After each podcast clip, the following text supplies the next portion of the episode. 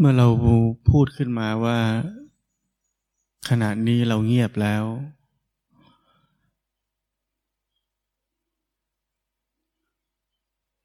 ทันทีนั่นคือเราไม่เงียบแล้ว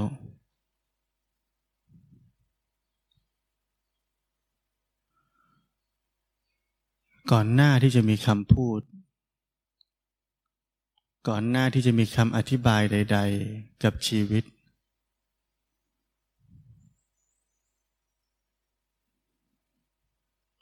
ก่อนหน้าที่จะมีการลงความเห็น ให้คุณค่า ตัดสิน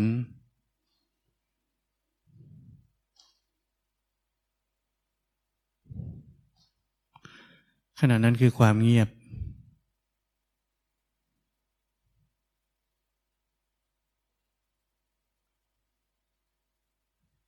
ก่อนหน้าที่จะมีคำพูดใด ๆ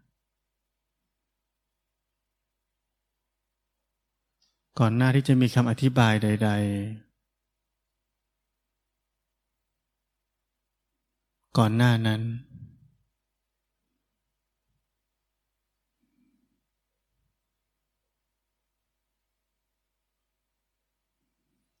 ความเงียบไม่ได้ถูกสร้างขึ้นมา มันมีอยู่แล้ว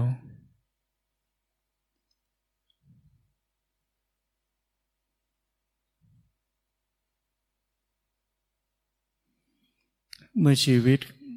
เป็นความเงียบ จะเกิดความใส่ใจอย่างเต็มที่ กับความดำรงอยู่ของกายและจิตนี้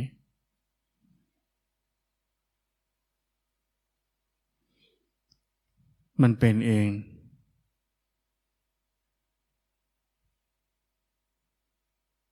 มันเป็นเหตุและปัจจัย ความใส่ใจก็ไม่ได้ถูกสร้างขึ้นมาเช่นกัน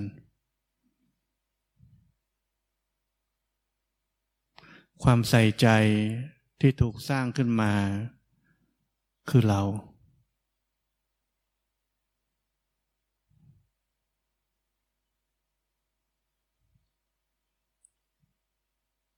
ความใส่ใจนั้นคือความพยายาม คือความตั้งใจ คือเจตนา แล้วถ้าคนที่มีอาการหนัก เขาเรียกอาการเหล่านั้นว่าความโลภ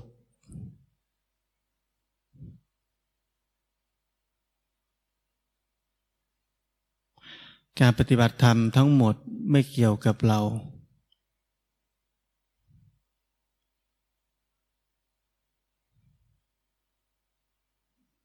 เราแค่ต้องอยู่ให้ถูกที่แค่นั้น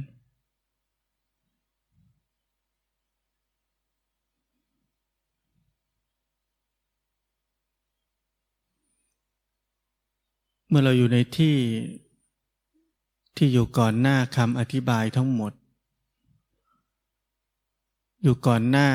คำสอนทั้งหมด อยู่ก่อนหน้าทฤษฎีทั้งหมด อยู่ก่อนหน้าทุกๆไอเดีย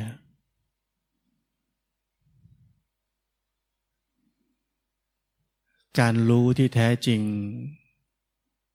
ก็จะปรากฏขึ้น เป็นการรู้ที่ไม่ถูก ทฤษฎีใด ๆ ชี้น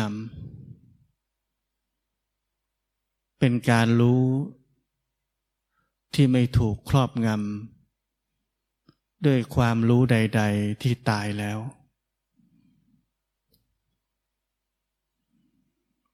เป็นการรู้ที่เป็นอิสระสูงสุด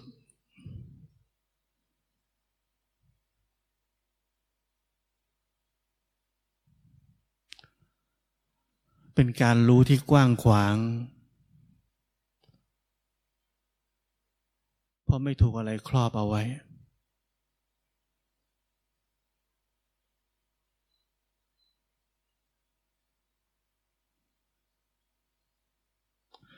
เป็นการรู้ที่ดูเหมือนไม่มีทิศทางอะไรเลยเ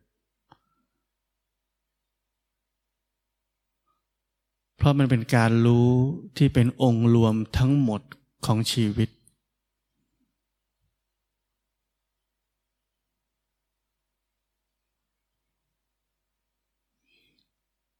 เป็นการรู้ที่ไม่มีการเลือก เช่น วันนี้อยากจะเรียนรู้เรื่องนี้ วันนี้อยากจะเห็นมุมนั้น วันนี้อยากจะเข้าใจคำสอนอันนี้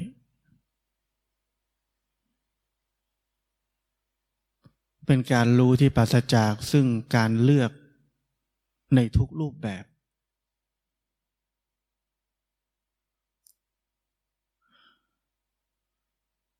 อาศัยเพียงการรู้เช่นนี้เท่านั้น ที่ทำให้เราสามารถที่จะเข้าใจความเป็นทั้งหมดของชีวิตนี้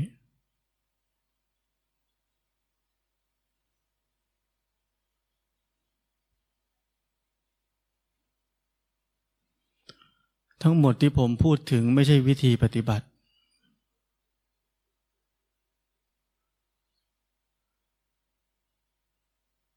มันคือชีวิต มันคือตัวชีวิตที่แท้จริง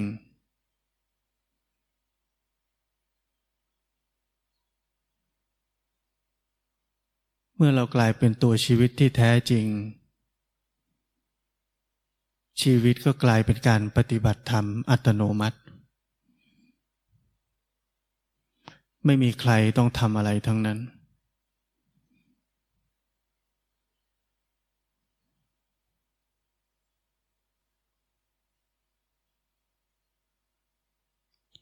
บางครั้ง ชีวิตก่อนหน้าความคิด ก่อนหน้าไอเดียใด ๆ ก่อนหน้าทฤษฎีใด ๆ มันช่างเงียบเชียบก็ดูเหมือนเราจะไม่ได้อะไรเลยจากการนั่งแบบนี้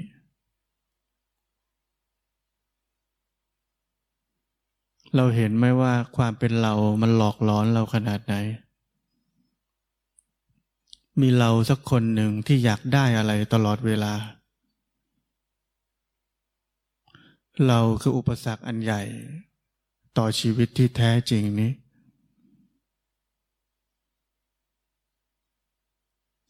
เราคือมารผจญตัวจริง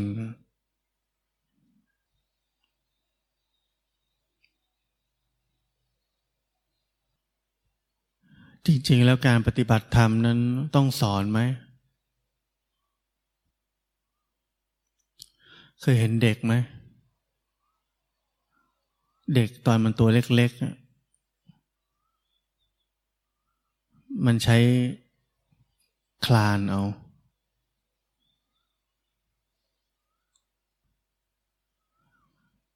แล้วเด็กก็ไม่สามารถจะฟังคำสอนได้รู้เรื่อง แต่ทำไมมันเดินได้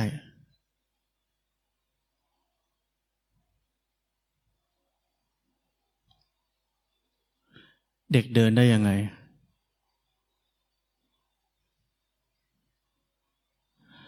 พ่อแม่แค่จับมือเด็กขึ้นมา ให้เด็กนั้นยืนขึ้น พ่อแม่ไม่ต้องสอนว่าเดินยังไง มันเดินเองเลย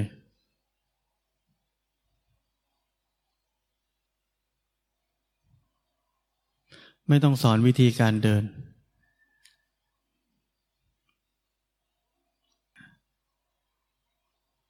แค่ทำให้เด็กอยู่ในที่ที่ถูกต้องแค่นั้น ถูกท่าถูกทางแค่นั้น ธรรมชาติของเด็กจะเดินทันที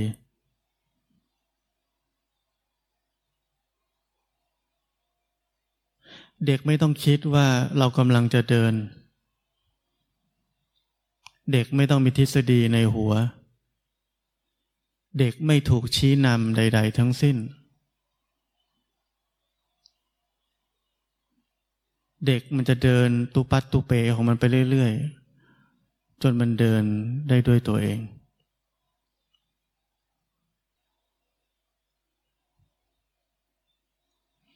เหมือนกันเหมือนพวกเรา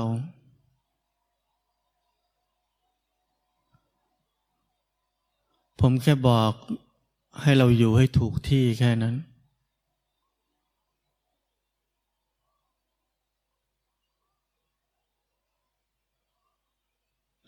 แล้วกระบวนการทั้งหมดจะเกิดขึ้นเอง ไม่มีใครหนีธรรมชาตินี้ได้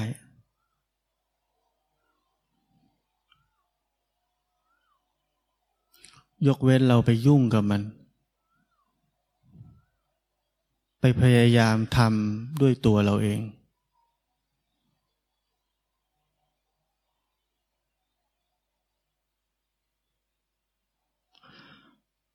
มันไม่ใช่การสั่งสมความรู้ ไม่ใช่การสั่งสมประสบการณ์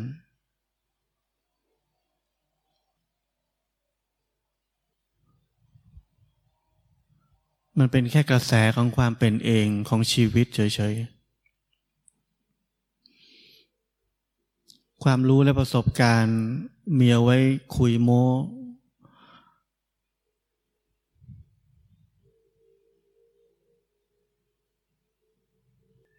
เป็นของสำคัญสำหรับคนเฉยๆ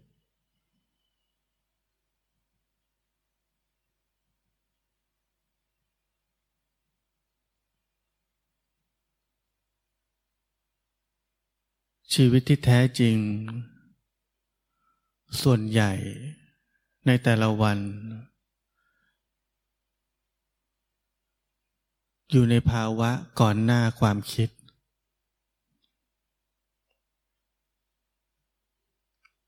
ก่อนหน้าคำอธิบายใด ๆ ทั้งสิ้น ก่อนหน้าทฤษฎีทั้งหมด ก่อนหน้าทุกๆไอเดีย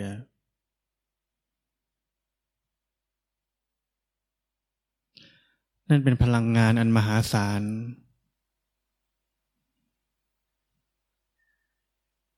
เป็นพลังงานที่เฉียบคม แหลมคม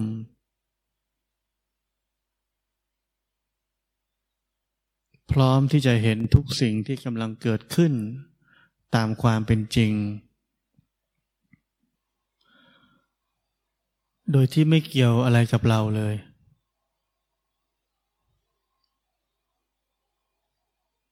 ความสำคัญมันอยู่ที่นี่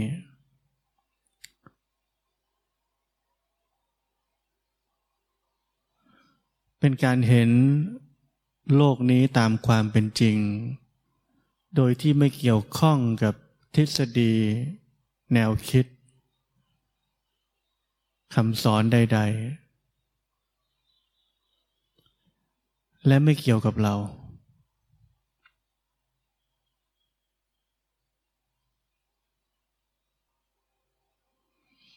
พลังงานอันมหาศาลนั้น เป็นความใส่ใจที่ยิ่งใหญ่ เราจะ เกิดกระบวนการเรียนรู้ เรียนรู้กระบวนการของชีวิตนี้ กระบวนการของความคิด กระบวนการของสิ่งที่เราเรียกว่าขันห้ากระบวนการของสิ่งที่เราเรียกว่าปฏิจจสมุปบาท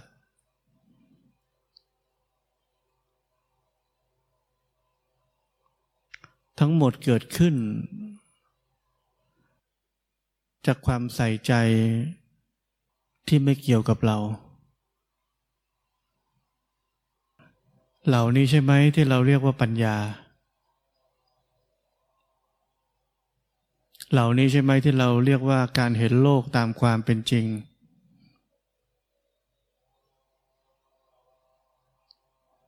ก่อนจะมีปัญญาตรงนี้ได้ เราต้องมีปัญญาอันแรกก่อน คือสัมมาทิฏฐิ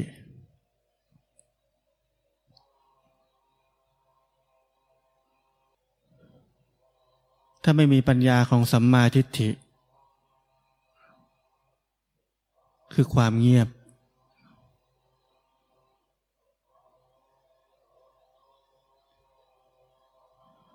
ปัญญาเหล่านั้นจะเป็นของเรา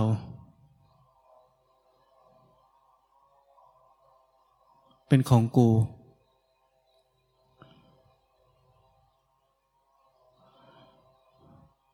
แต่ถ้าเราอยู่ให้ถูกที่ เริ่มต้นด้วยปัญญาที่เป็นสัมมาทิฏฐิ ปัญญาเหล่านั้น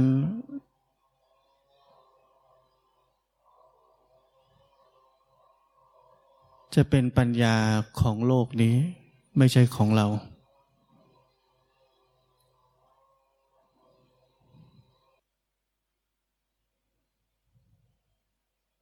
มันเป็นอยู่อย่างนั้นอยู่แล้ว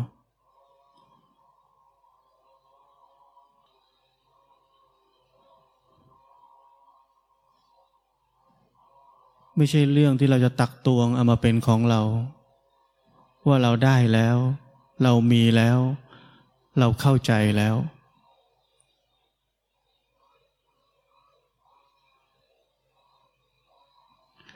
มันเป็นแค่ทางผ่าน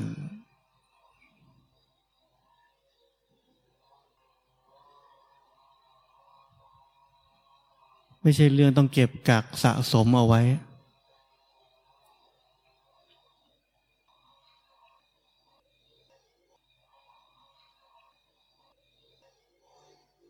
สมมุติตอนนี้ผมบอกว่า ให้เราดูที่กาย ดูที่จิต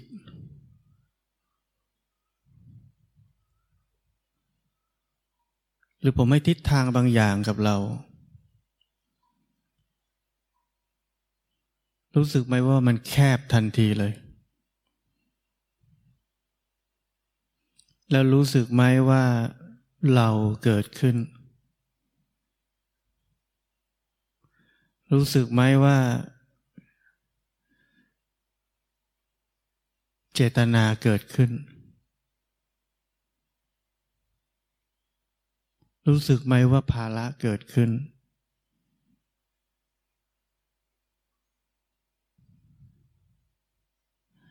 รู้สึกไหมว่ามันไม่อิสระ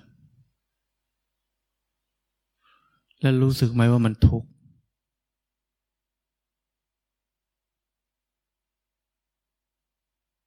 ทำไมนักปฏิบัติธรรมมากมายถึงปฏิบัติธรรมแล้วทุกข์ ผมว่าแค่นี้เราก็น่าจะเข้าใจแล้ว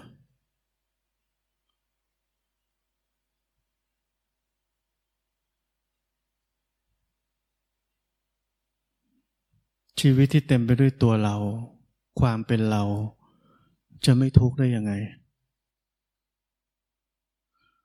ให้อยู่บนสวรรค์มันก็ทุกข์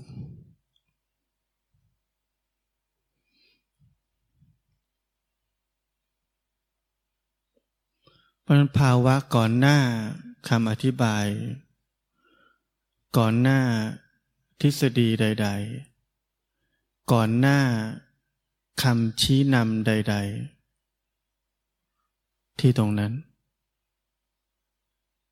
อยู่ที่นั่น เมื่อเราอยู่ที่นั่น เราจะกลายเป็นแสงสว่างให้กับตัวเองได้ เราจะไม่ต้องเชื่อใคร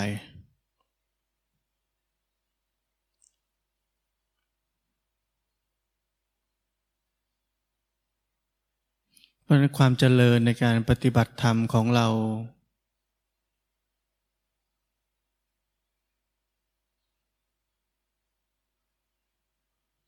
ไม่เกี่ยวกับคำสอน มันอยู่ก่อนหน้าคำสอน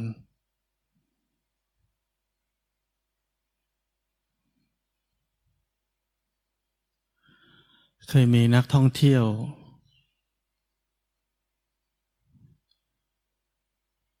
ไปเที่ยววัดเซน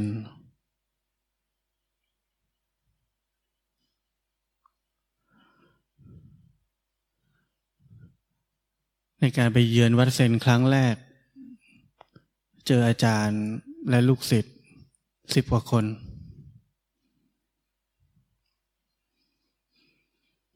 อาจารย์กับลูกศิษย์ก็สนทนาธรรมกัน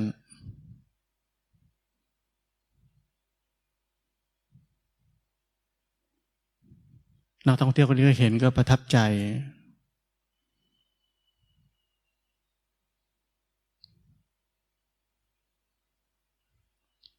หลายปีผ่านไป นักท่องเที่ยวคนนี้กลับมาที่วัดเซนอีกทีหนึ่ง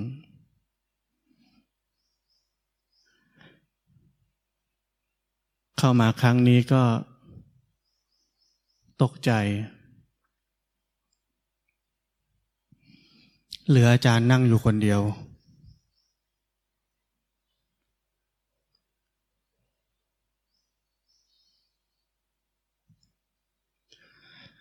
นักท่องเที่ยวคนนี้เลยรีบไปถามอาจารย์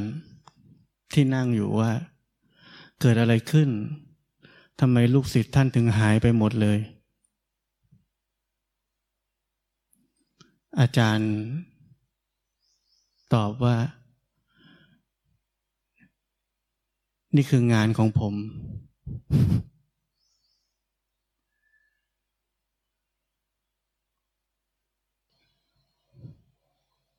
นี่คืองานของผมเหมือนกัน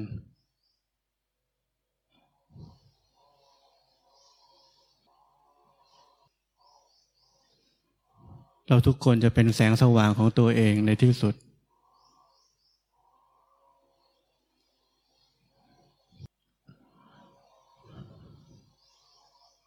เราจะหมดคำถาม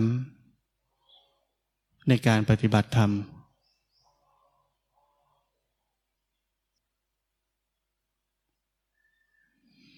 ในวิธีของเซนนั้น เป็นการสอนเพื่อให้ลูกศิษย์นั้นหมดคำถาม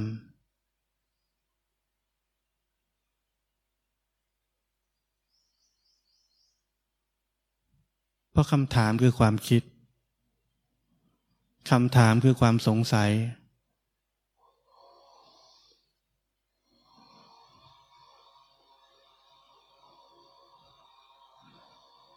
และมันจะเป็นไปอย่างนั้นไม่มีวันจบสิ้น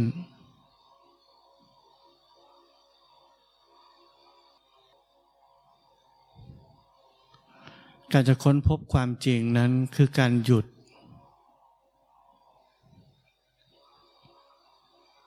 ไม่ใช่การแสวงหา